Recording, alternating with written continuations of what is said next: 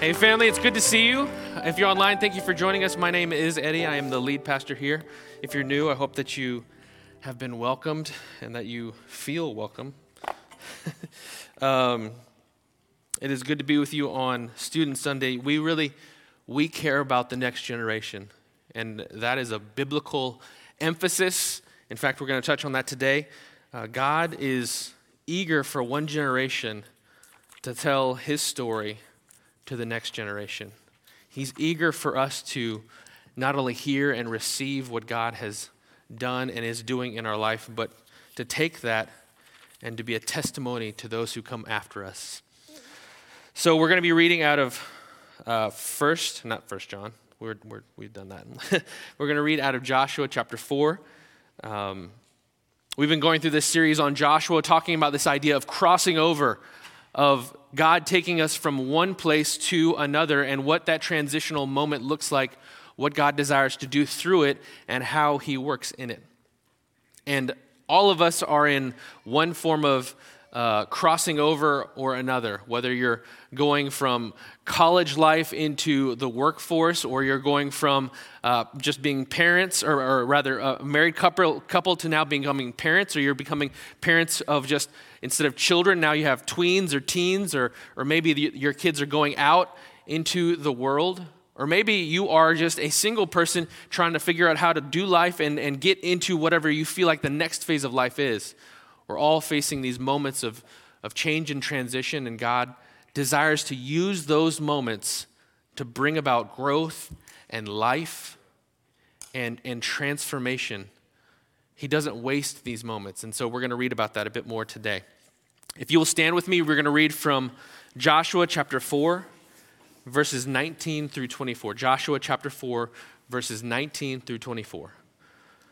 The people came up out of the Jordan on the tenth day of the first month, and they encamped at Gilgal on the eastern border of Jericho.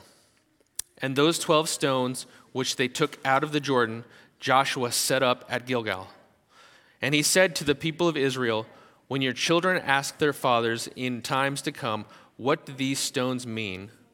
Then you shall let your children know Israel passed over this Jordan on dry ground. For the Lord your God dried up the waters of the Jordan for you until you passed over it, as the Lord your God did to the Red Sea, which he dried up for us until we passed over, so that all the peoples of the earth may know that the hand of the Lord is mighty, and that you may fear the Lord your God forever. This is the word of the Lord to us. Let's pray. Father, we come to this moment looking at your word, recognizing that you are calling us to remember, you're calling us to commemorate, and you're calling us to testify. God, I pray that you would bring to mind all the ways in which your mighty works have been a benefit to us. I pray that we would remember by your Spirit how you have changed and transformed our lives. God, I pray that you would give us the courage to commemorate those things whether they be in your scriptures or they be personal experiences that we, we've seen and heard your mighty acts. God, I pray that we would be, that our lives would be a memorial to you. That we would be both a testimony and that we would see and find motivation to devote our lives to you. That we would fear the Lord. We would be in awe of who you are. God, meet us in your word. We pray in Jesus' name. Amen. You guys can be seated.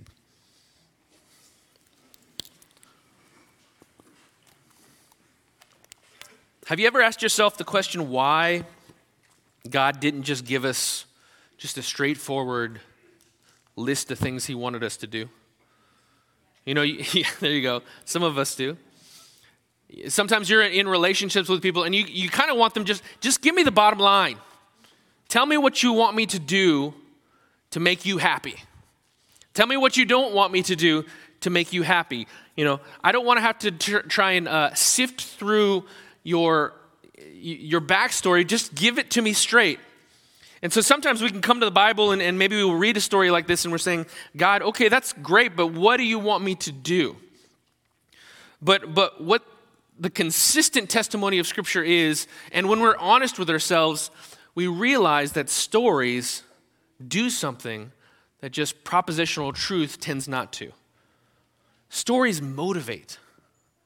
There's a reason why Disney exists, and it's not because they tell us uh, just straightforward propositional truth about mythical creatures and situations, right? They, they don't just put before us this idea that a kingdom is a land in which a king rules, and sometimes there are queens and princesses, and in those lands there are evil villains, there are uh, low level poor people who sometimes, through unusual circumstances and magic, become queens or kings themselves, right? That, that's, not, that's not engaging.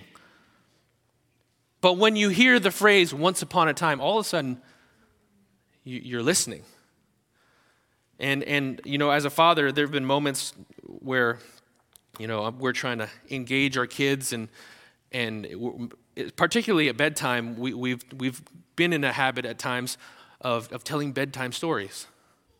And in these bedtime stories, you know, my, my sons or my daughter, they, they act valiantly, they do amazing things, my daughter, in particular, her, for her, her weapon of choice in these stories is a double headed axe, because I think that's awesome to think of my da- daughter wielding a double headed axe and a hammer.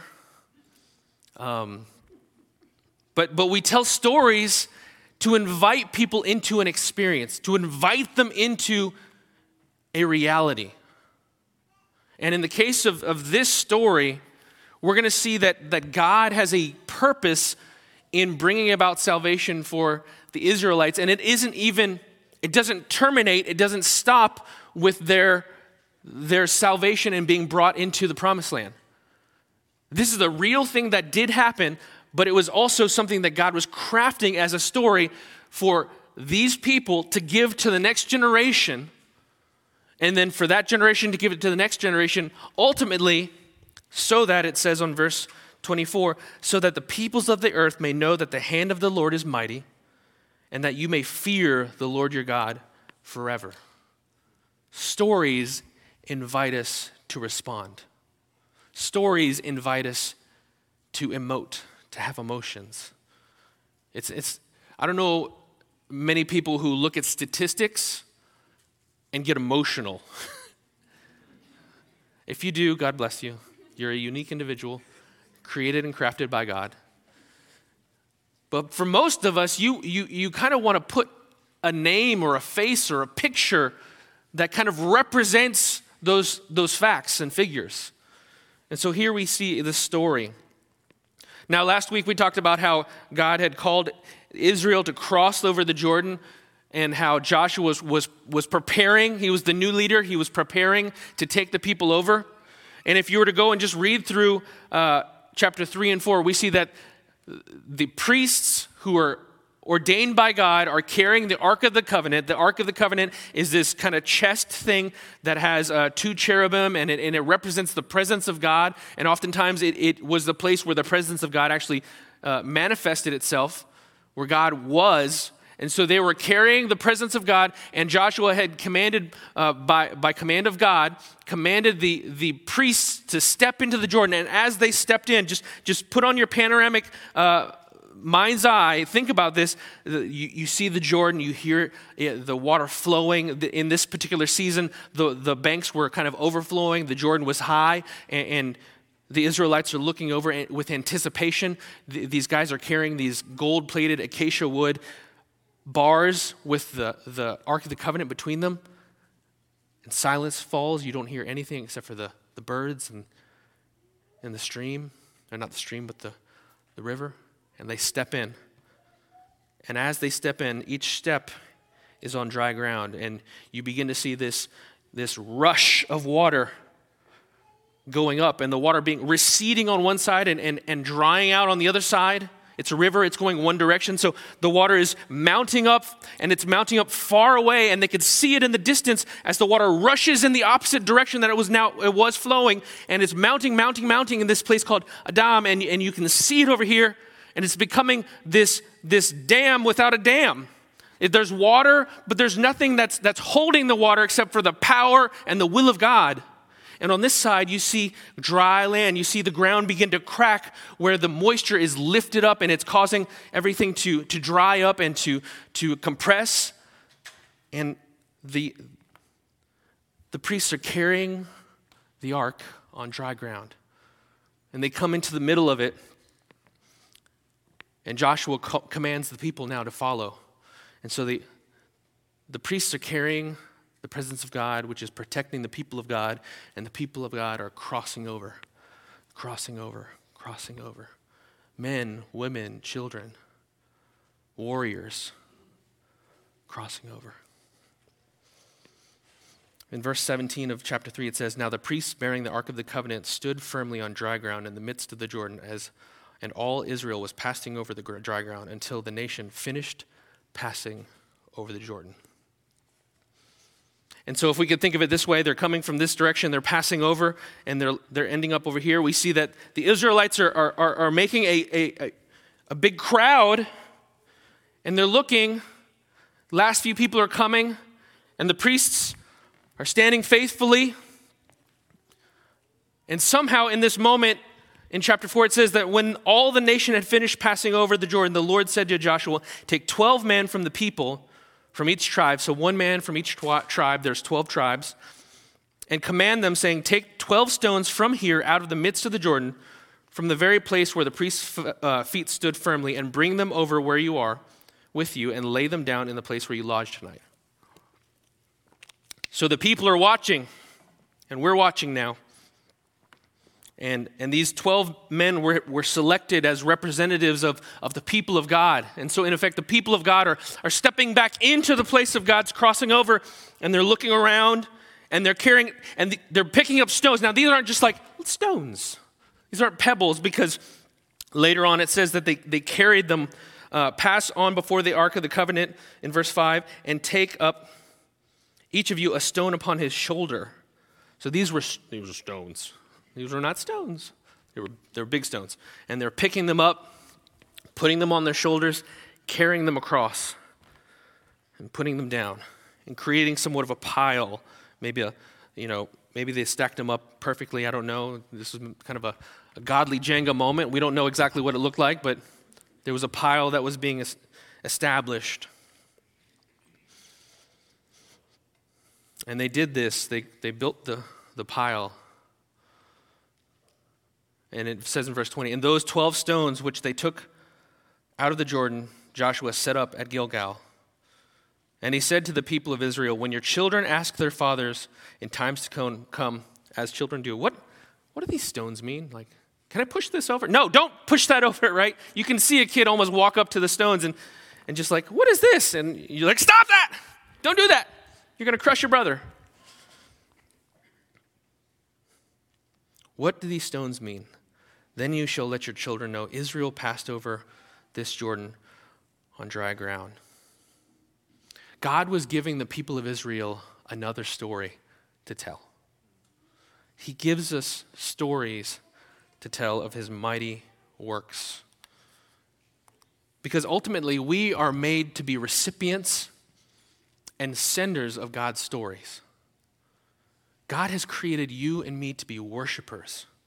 And the problem is, we get engaged in the stories of other things, right? Money, relationships, other people, our fame, our fortune.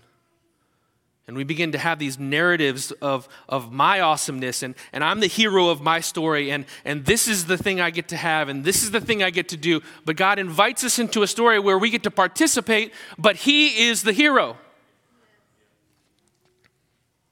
These stones are a story. They're a story of God's faithfulness to the people of Israel to bring them into the promised land. If you look at verse 23, it says, For the Lord your God dried up the waters of the Jordan for you until you passed over. And on paper, it just doesn't seem that impressive. But when you begin to think about what he did, why are these stones here? Well, because something happened here. God dried up the land, He heaped up the water, He stopped the fish from, from going down to the river into the Dead Sea. Or Red Sea, Dead Sea, I think. Yes, anyways. He did something here. It was a story of God's faithfulness to the people of Israel to bring them into the promised land. And it was very similar to the story that he had already begun in bringing the people out of Egypt. In verse 23, verse part, the second part of it, it says this As the Lord your God did to the Red Sea, which he dried up for us until we passed over. This was not the first time that the Israelites had received God's story. This was not the first time they'd been invited into a narrative of his power and his strength and his, his, his restoration and redemption. These were stories that were building upon themselves. If you can think of, I mean, I mean, we know that the, the stones represented the people of Israel, but at the same time, there were each person's experience of the, the power and the, the redemption of God. The stories were building upon each other. And in the same way, God's story was building upon itself, right? The, this idea of, of Scripture, it's, it's progressive. It's progressive. That means that, that what we see in Genesis is, is the beginning. It's, it's not the whole story, it's, it's a precursor, it's the starting point. And as we get to Exodus and Leviticus and Numbers and Deuteronomy, these stories begin to mount upon each other, and we, we see that they, they begin to interweave, and God's painting a picture, and the picture is not complete. They're building upon each other. And we have the benefit of, of seeing the complete picture, or at least complete up to, to our day. We see God's redemption from Genesis and Exodus, and we get to receive the language and the, the metaphor of, of, of salvation as redemption. Right? Redemption is not just a word we say that God, God helps us. No, redemption is God purchasing us.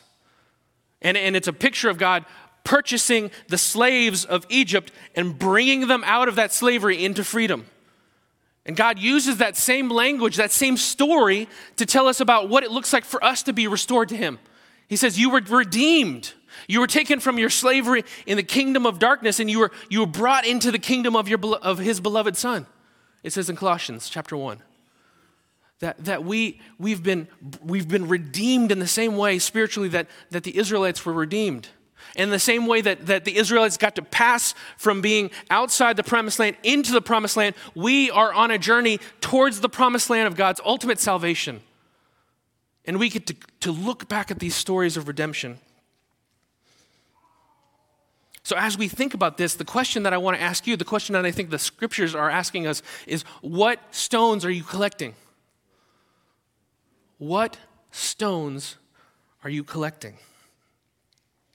I think for many of us, we aren't collecting stones of God's redemption, we're collecting boulders of our disappointments.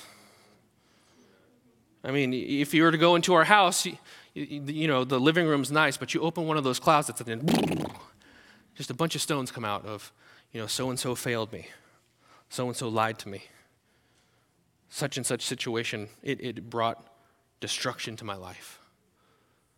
Here's my, here's my jar of pebbles of, of just minor disappointments.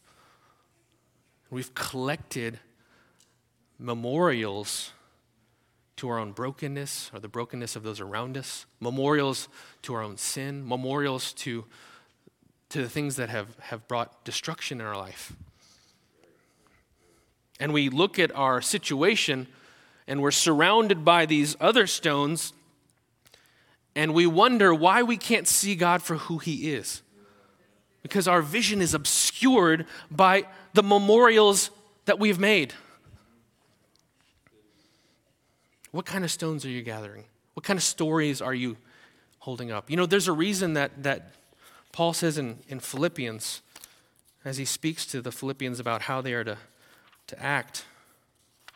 He says in chapter 4, I'll get there in a second. It's in chapter 4. Where is it? I lost it. Verse 8, is it 8? Thank you. I said 3, it's 8. Philippians 4 8. Finally, brothers, whatever is true, whatever is honorable, whatever is just, whatever is pure, whatever is lovely, whatever is commendable, if there's any excellence, if there's anything worthy of praise, think about these things.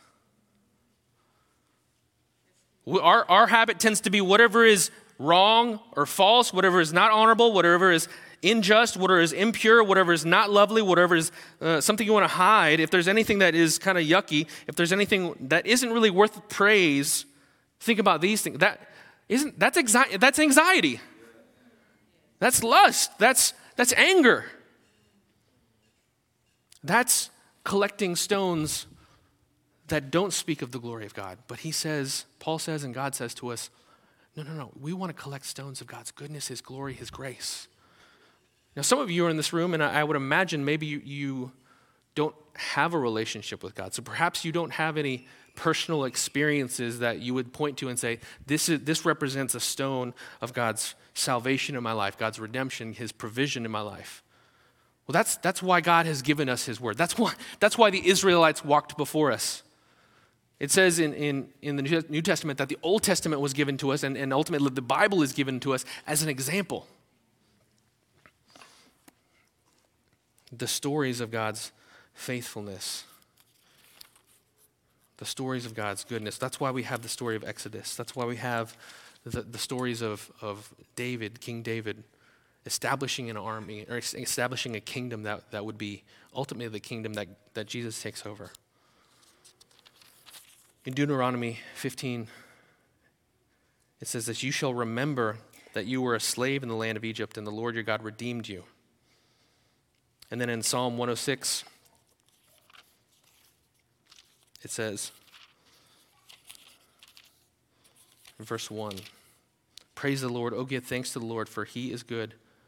His steadfast love endures forever. Who can utter the mighty deeds of the Lord? Who can utter the mighty? The, the, the Bible is full of stories of God's goodness to us. It's full of God's stories of his, of his grace toward us, of his unmerited favor, of him taking people who deserved nothing but condemnation and death, and him taking those people and giving them life and health and provision. All so that ultimately, cha- uh, chapter 4, verse 24 of, of Joshua would come true, so that the peoples of the earth may know the hand of the Lord is mighty, and that you may fear your God forever. God blesses us to honor himself. Now that that may sound weird, right?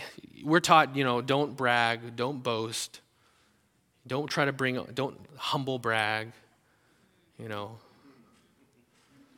you know, I didn't get to go to the gym today because, you know, I was working out at home. I don't, I don't know. I don't, that's that's com- complete fiction for me. Um, that's neither humble nor brag for me. But but for God, the difference is when we boast about ourselves, we're boasting about someone, and I love you. We're, we're, you're great people. You're handsome, beautiful, kind, smart, intelligent people but we're not the ultimate expressions of, of awesomeness. God, however, is an ultimate. I mean, in, in terms of facts, God is awesome is a fact. It's not just a superlative. Like when I say, man, you're awesome, that's, that's an expression of, of, of encouragement, that I'm thankful for you, I think you're great, and I think that God's using you in mighty ways. But when we say God is awesome, that's like that's his resume. So when we say, God, you are awesome, when we look at his deeds, when we look at what he does, when we consider how he, he provides for us personally, we're not just saying, man, this is neat. We're saying, no, God, we see in our own personal reality the fact of your awesomeness. When we worship him and say, God, you are glorious, we, we are stating fact. When God invites us to tell these stories, He's inviting us to declare the ultimate reality of all realities that God is awesome. What kind of stories are you collecting? You know, I was reflecting on this in my own life because I think it's a, if I'm going to preach on it, I need to have some stories myself. Um, and, and I think that, that when we talk about these stories, sometimes we want to have some sort of grandiose, dramatic story. But I can tell you that sometime around 2000, not 2000, 19, 1980s, in the 1980s, I don't know exactly when, there was an American GI in the army who went to Korea. He was stationed in Seoul, Korea, and he and his friend went on a date with two young ladies. And uh, he ended up not liking the young lady, and she, she ended up liking his friend, so he ended up going out with her friend. They got married. And a few years later, I was here. And I'm thankful for that. And beyond that, sometime in, in that process, God arrested my parents' soul. And, and, and I know that my father kind of grew up in the faith, and my mother kind of came into it a little bit later. And because of that, I grew up in a household where we were in church, we were reading the Bible, and, and God had begun a story for me that started out with, with God's grace in a Christian household. That's a good story. It isn't a story of me going from, from dealing drugs and, and being in a gang to now being freed. And, and I mean, but it's a good story. You know, when I was in college, I, I remember my mom's Korean. She, we they were attending a Korean church at the time. And, uh, and they were going to send some missionaries, well, short term missionaries, to China in, in connection with another Chinese church and so there were this Chinese church in Raleigh, this Korean church in Raleigh, North Carolina. they were going to send people over to support some Korean missionaries who were in Beijing, China. And they needed someone who could play guitar, speak English, uh, and knew about computers. And if you haven't been paying attention, I am a bit of a computer nerd. Um, I played guitar, not like this guy over here, but I played guitar well enough, and I did speak English you can ask my English teachers how well I did, but I did speak English. And so I said, Well, certainly this is, this is the, the plan and the purpose of God. And God gave me a story about his redemption to carry over. Then I went a couple years later in college, and I was going to go over to China again to teach English and had to raise money and i was a college kid and not very good with money so i didn't have a lot and it was about a week before i had to leave that I owed about $1,000. And for me, that might as well have been, you know, a billion dollars. It was just, that was a lot of dollars. I had maybe three. And, and so I prayed with some friends and asked God to provide, believed, that, you know, God, you said in your word you're going to um, provide if we just pursue your kingdom. This wasn't like a, hey, I'm going to Cancun to do missions. Um, like I was going to China. Like this was, I really felt like God had called me. It was confirmed by other people. I wasn't just making it up and saying, God, would you fit the bill for my great idea? Really felt like this was God's idea. So we prayed, and on my doorstep the next day, or, sometime thereafter, there was a, a handmade, this is why I think it was a young lady, because it was a handmade card in an envelope. And I just don't, I can't imagine any of my, my guy friends being like, I'm going to make him a handmade card. It'll be a real encouragement to you. And I think they all were broke like me, anyways. And so I got this card, and in it there was like $1,000 in cash, which again, a lot of money. I had, a, I had I worked through from, from like 14 on, and yet this still was, it blew me away. I was like, this is amazing. And God provided. And I got a story, got a stone that I could, could put on the pile. I met my wife, not in China. We actually met early on and we became friends throughout college. And, and she loved the Lord and I loved the Lord. And, and there were so many things about our, the way we approach life that were very similar. But this, you know, as you get to know people, it, it can be, pretty, I mean, at least for me, it was pretty unique for me to find a, someone who was, was of a similar mind on so many different things and also was very attractive. I knew a lot of people with similar minds, but like me, they were okay don't, don't want to marry you. I, I, I like the cut of your jib, but we're not getting married. But we agreed on so many things, and I thought she was beautiful. And think she's beautiful. I know she's beautiful. Just past tense, present tense. There. We're going to get there, JC. We got married. Been married 15 years. Three kids, still married. Which, if you know me, that is the grace of God in her life, or in my life, and in her life to make it happen. I have stones of God's faithfulness. He says, Gather 12 stones and tell the next generation. What stones have you been gathering? Do you need to, do you need to pick up this word and get familiar with the stones that God's given you? The, the stories that He's entrusted to you? He's, given, he's invited us into stories When you read the word, I, I, would encourage you to do what I tried, I tried to do, which was to get us to engage at a level where our mind's eye could see what was happening in the scriptures. And sometimes you read a sentence and you're like, oh, that, that was a sentence. Like they passed over the Jordan. Wait, pause. What does that even look like? For thousands of people to pass over the Jordan. I'll tell you what, it took longer than it took for me to write that, read that sentence. Yeah. Right? Just pause. He stopped the water. What does that look like? Dry ground. It wasn't muddy. So, you know, was there a mist that came up? You know, I, am we're, we're staying with my in laws, and they live out in Linden. And you can look down the Shenandoah Valley, and you literally see uh, a cloud. And it was weird because the other day I looked, and there was a cloud, and you could see the sky. It was like we were flying, but we weren't because we were on ground. That's how flying works. Uh, but, but there was mist because it had rained and science, and so there was mist. So, was there mist? Or was it like one of these Marvel, I feel like it's a Marvel movie where, where you see beads of water kind of beating up, beating up, becoming like a pool, a round like ball of water that's now flowing into bigger, and it's just turning into this like massive gelatinous, watery Marvel scene. What did it look like? God invites us into these stories and He invites us to, to use our imagination to see what was going on, to, um, to see with our eyes and to experience it, to let our hearts get excited, to get hopeful, to anticipate. Because these are our stories. These are not just the Israelite stories, they're, they're your stories. These, these are your stories.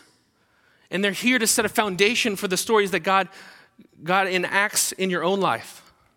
There are going to be stories that God gives you of, of provision, of you having more, more month than you have money, of you having debts that you didn't realize that you had, of, of having uh, cars break down, of, of houses being messed up, and then God comes in and miraculously provides, of there being relationships that are broken that are, are, are marred by unforgiveness and bitterness, that, that are, are, are just this, whether you just both are saying things, but neither one of you is hearing anything. And then God breaks through, brings forgiveness, brings hope, brings life, brings love. He's got stories for you. As we begin to close, we want to tell the stories of God's mighty works, and we want to tell those stories to the next generation. And he said to the people of Israel, When your children ask their fathers, when your children ask their fathers, moms, you're awesome. You can tell stories. So when I say this to the fathers, please don't take offense because I'm not saying that moms, you can't take responsibility to tell these stories. But fathers, it's your responsibility to tell these stories. I say that to myself. Fathers, it's your responsibility to tell these stories. That means that it's your responsibility to know these stories. It's your responsibility to be collecting these stories. Your children are not going to collect these stones apart from the grace of God if they've not seen you collecting these stones and saying, Here, buddy, come here. You see this? You see this pile? Let me tell you about what God did on this day.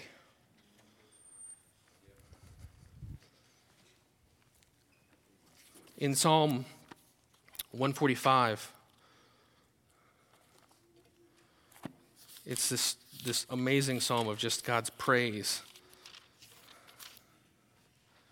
It starts, I will extol you, O my God and King, and bless your name. Every day I will bless you and praise your name. Great is the Lord and greatly to be praised. But the psalmist, his focus isn't just on himself and his personal experience of God, as great as that is. He goes on in verse 4 One generation shall commend your works to another and shall declare your mighty acts. On the glorious splendor of your mighty of your majesty and your wondrous works I will meditate. They shall speak of the might of your awesome deeds, and I will declare your greatness. They shall pour forth the fame of your abundant goodness and shall sing aloud your righteousness. then he goes and he says it The Lord is gracious and merciful slow to anger, and abounding in steadfast love. The Lord is good to all, and his mercy is over all that he has made. One generation shall commend your works to another. To those who are a little bit older, not old, but a little bit older in this room, you have a responsibility to commend the works of God to the next generation. Some of you are in this room and you're like, I don't. I, I was a youth pastor for a long time, and, and in, in the youth ministry world, it's, it's, you're always looking for the, the next cutting edge thing. We had magicians, we had sword swallowers, we had uh, jump ropers, professional jump ropers come in, we had skateboarders. We we're trying to find what's that thing? And the reality is, I say this as a person who's older, older people aren't cool. And, and you, you can dress it up. I can get on a skateboard. I can swallow a sword. I can, you know, do other crazy stuff. And it's just not cool. But you know what I can do? I can be a father to these children and I can tell them about the amazing works of God. And I can tell them the stories of God's faithfulness in my own life. And I can look them in the eyes with the kind of gravity and seriousness that says, I have seen the power of God. Some of you have seen the power of God, and you need to speak about the power of God. You disqualified yourself from, from sharing with the next generation because you say, Well, I can't skateboard, and I can't understand half of what they're saying. I don't know what a TikTok is. And, and I'm, I'm joking, but you have something to give. And to the teenagers in the room, to the young people in the room, you need to listen. You don't have to listen. But I, I, I want to encourage you that if you will listen, you will benefit in ways that, that we didn't benefit. You will learn from our mistakes, and you will begin at an earlier age to cultivate a larger pile of stones. Will you listen? Young men, when, when, when an older man comes to you and says, You know what? I got some things I want to tell you. And some of it is not as, uh, as encouraging as you'd like it to be, but it's coming from a man who you know loves you, listen. Because that man has probably been in a position like yours and wants to call something out of your life. This is true of young ladies as well. I just personal experience of a young man. Tell the story to the next generation. Fathers, we have a responsibility. I'm, I'm so thankful for my wife because she has challenged me in this way so many times that, you know, you, this is something you need to walk in. And moms, you can, you can call this out of your children as well. God has blessed you to be a mighty woman of God.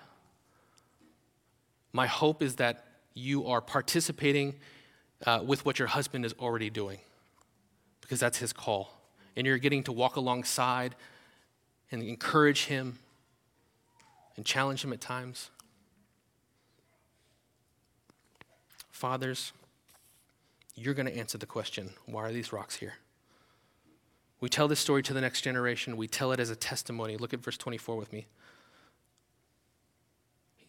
He says, For the Lord your God dried up the waters. And why did he do this? So that all the peoples of the earth may know that the hand of the Lord is mighty.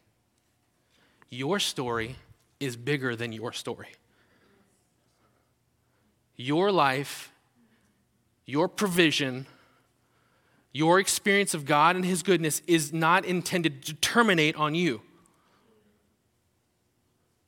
It's, it's intended, uh, I've said this before, but, but I'll say it again. I like pie. And, uh, or we'll, we'll switch it up. I like cake. Not as much as pie, but we'll get there. And I went to a restaurant nearby, and it was a good time. I was with my family, so I was already having a good time. And I got this cake, it's tres, tres leches. It's three different kinds of milk in it. If you don't like that, I'm sorry. It's God's way. Um, and I remember I was pretty excited about it, I'll be honest, because uh, I like food and I like cake. And I have taste buds, and God's blessed me with that. And so I have an apologetic for eating food and enjoying it. Um, and I remember taking the bite, first bite and just laughing because it just it was really good. I, I mean, I think about it now and I'm, I'm smiling because it was really good.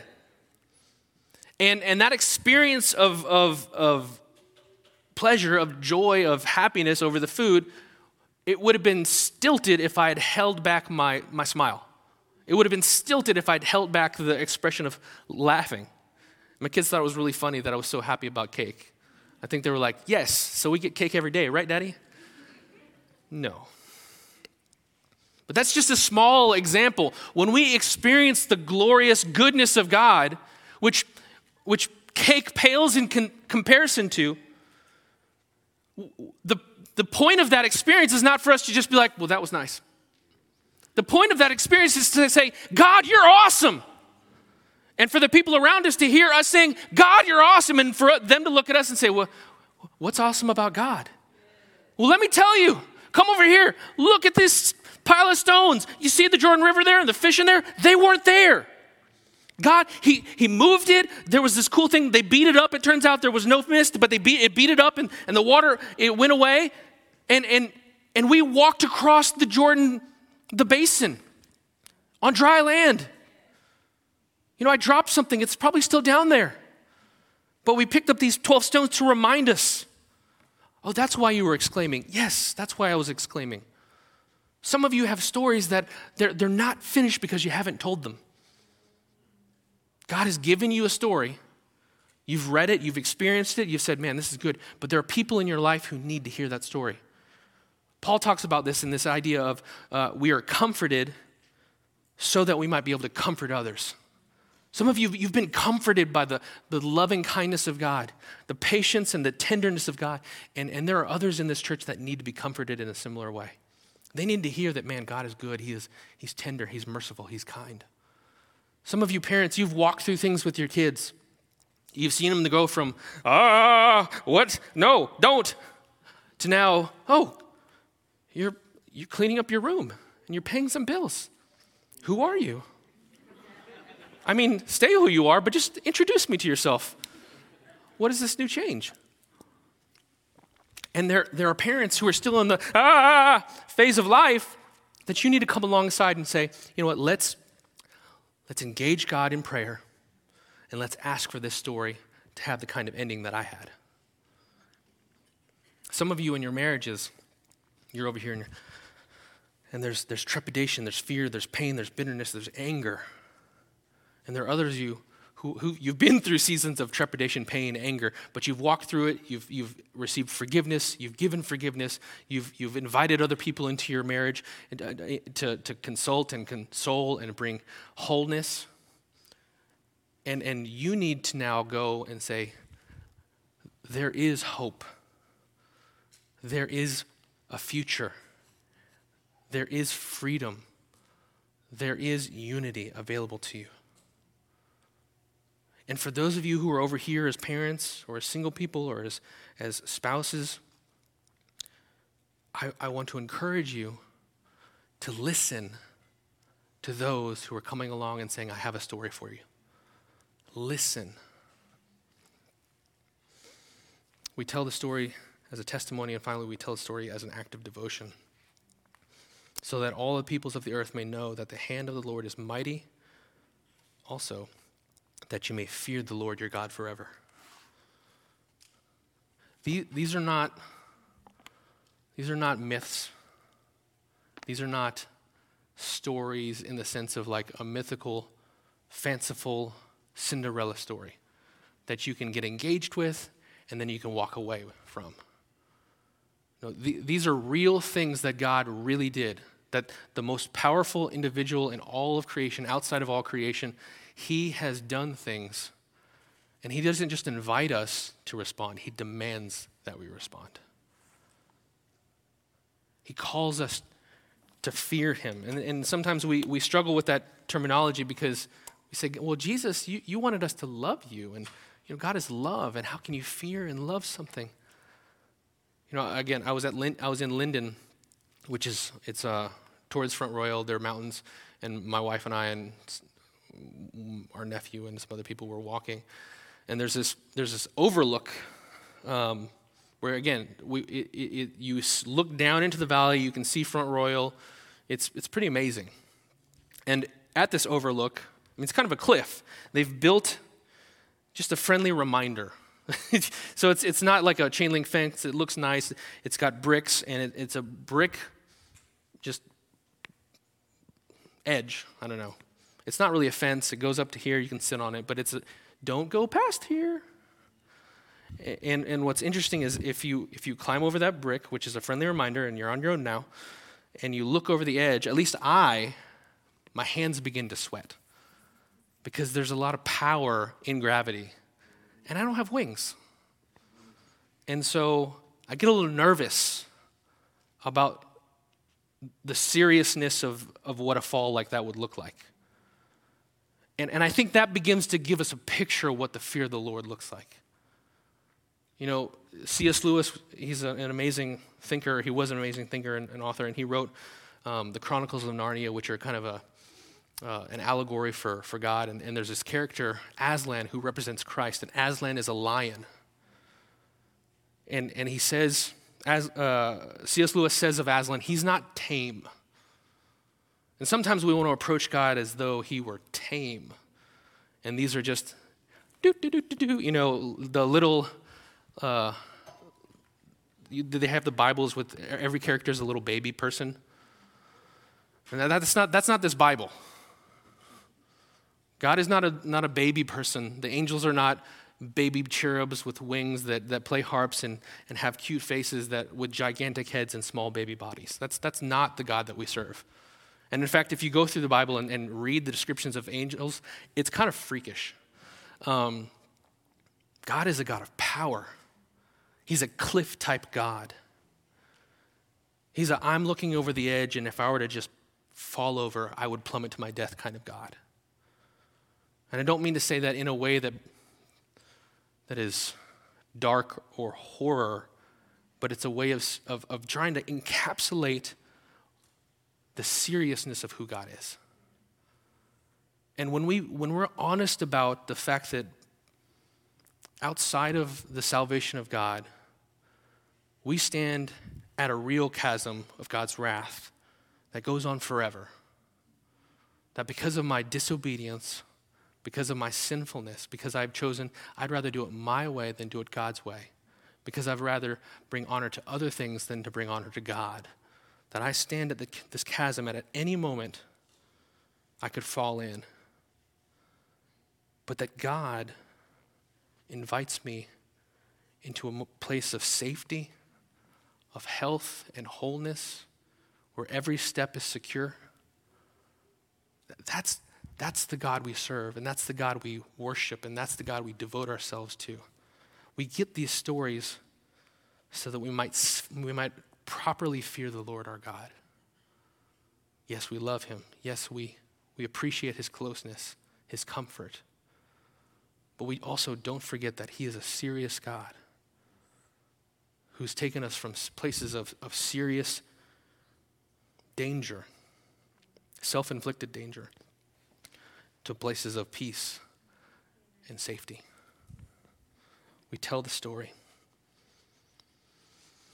What stories are you collecting? I would encourage you today, as, as homework, to make a list of things that you're grateful for. Begin with what God has done in Scripture and then take it to your own personal life. What has God done? And not just don't just make a list on, you know, in your brain, but write it down so that your future self can find that list and say, "Oh, God is good." And if you if you don't have a story or, or if you haven't in, trusted Jesus as your Lord and Savior, you, if, you're, if you're still over here and you're still trying to decide, do I live my life on my own or do I live my life uh, submitted to God, I would encourage you that there is salvation, there is safety, there is life, there's goodness. If you will trust in, not in your own ability to, to make things happen, not in your own ability to get to God, not in your own ability to, to make your life right, but if you would trust in Jesus Christ to pay for your sins, to give you new life, and to invite you into a story that, that has a great ending. If that's you, I would encourage you today to receive Jesus as your Lord and Savior. Let's pray. Father God, we thank you for your goodness. God, I pray that you would bring to mind in, in, the, in the hearts and minds of each person in here the, the things that you've done, the stories that you have given them of your faithfulness, your goodness, your love, of your holiness. Bring to mind these things that we might be able to say, Praise you, God. Father, I pray that you would establish a sense of weight in my own life and in the lives of the other fathers in this room to take this thing seriously. To seek to tell the story to our children. And more broadly, God, I pray that all of those individuals in this room that have a story, man or woman, that we would seek out the ne- next generation to invite them to hear stories of God's faithfulness and His goodness. God, we thank you for your faithfulness. We thank you for your goodness. Pray all these things in the name of your mighty and matchless Son, Jesus Christ. Amen.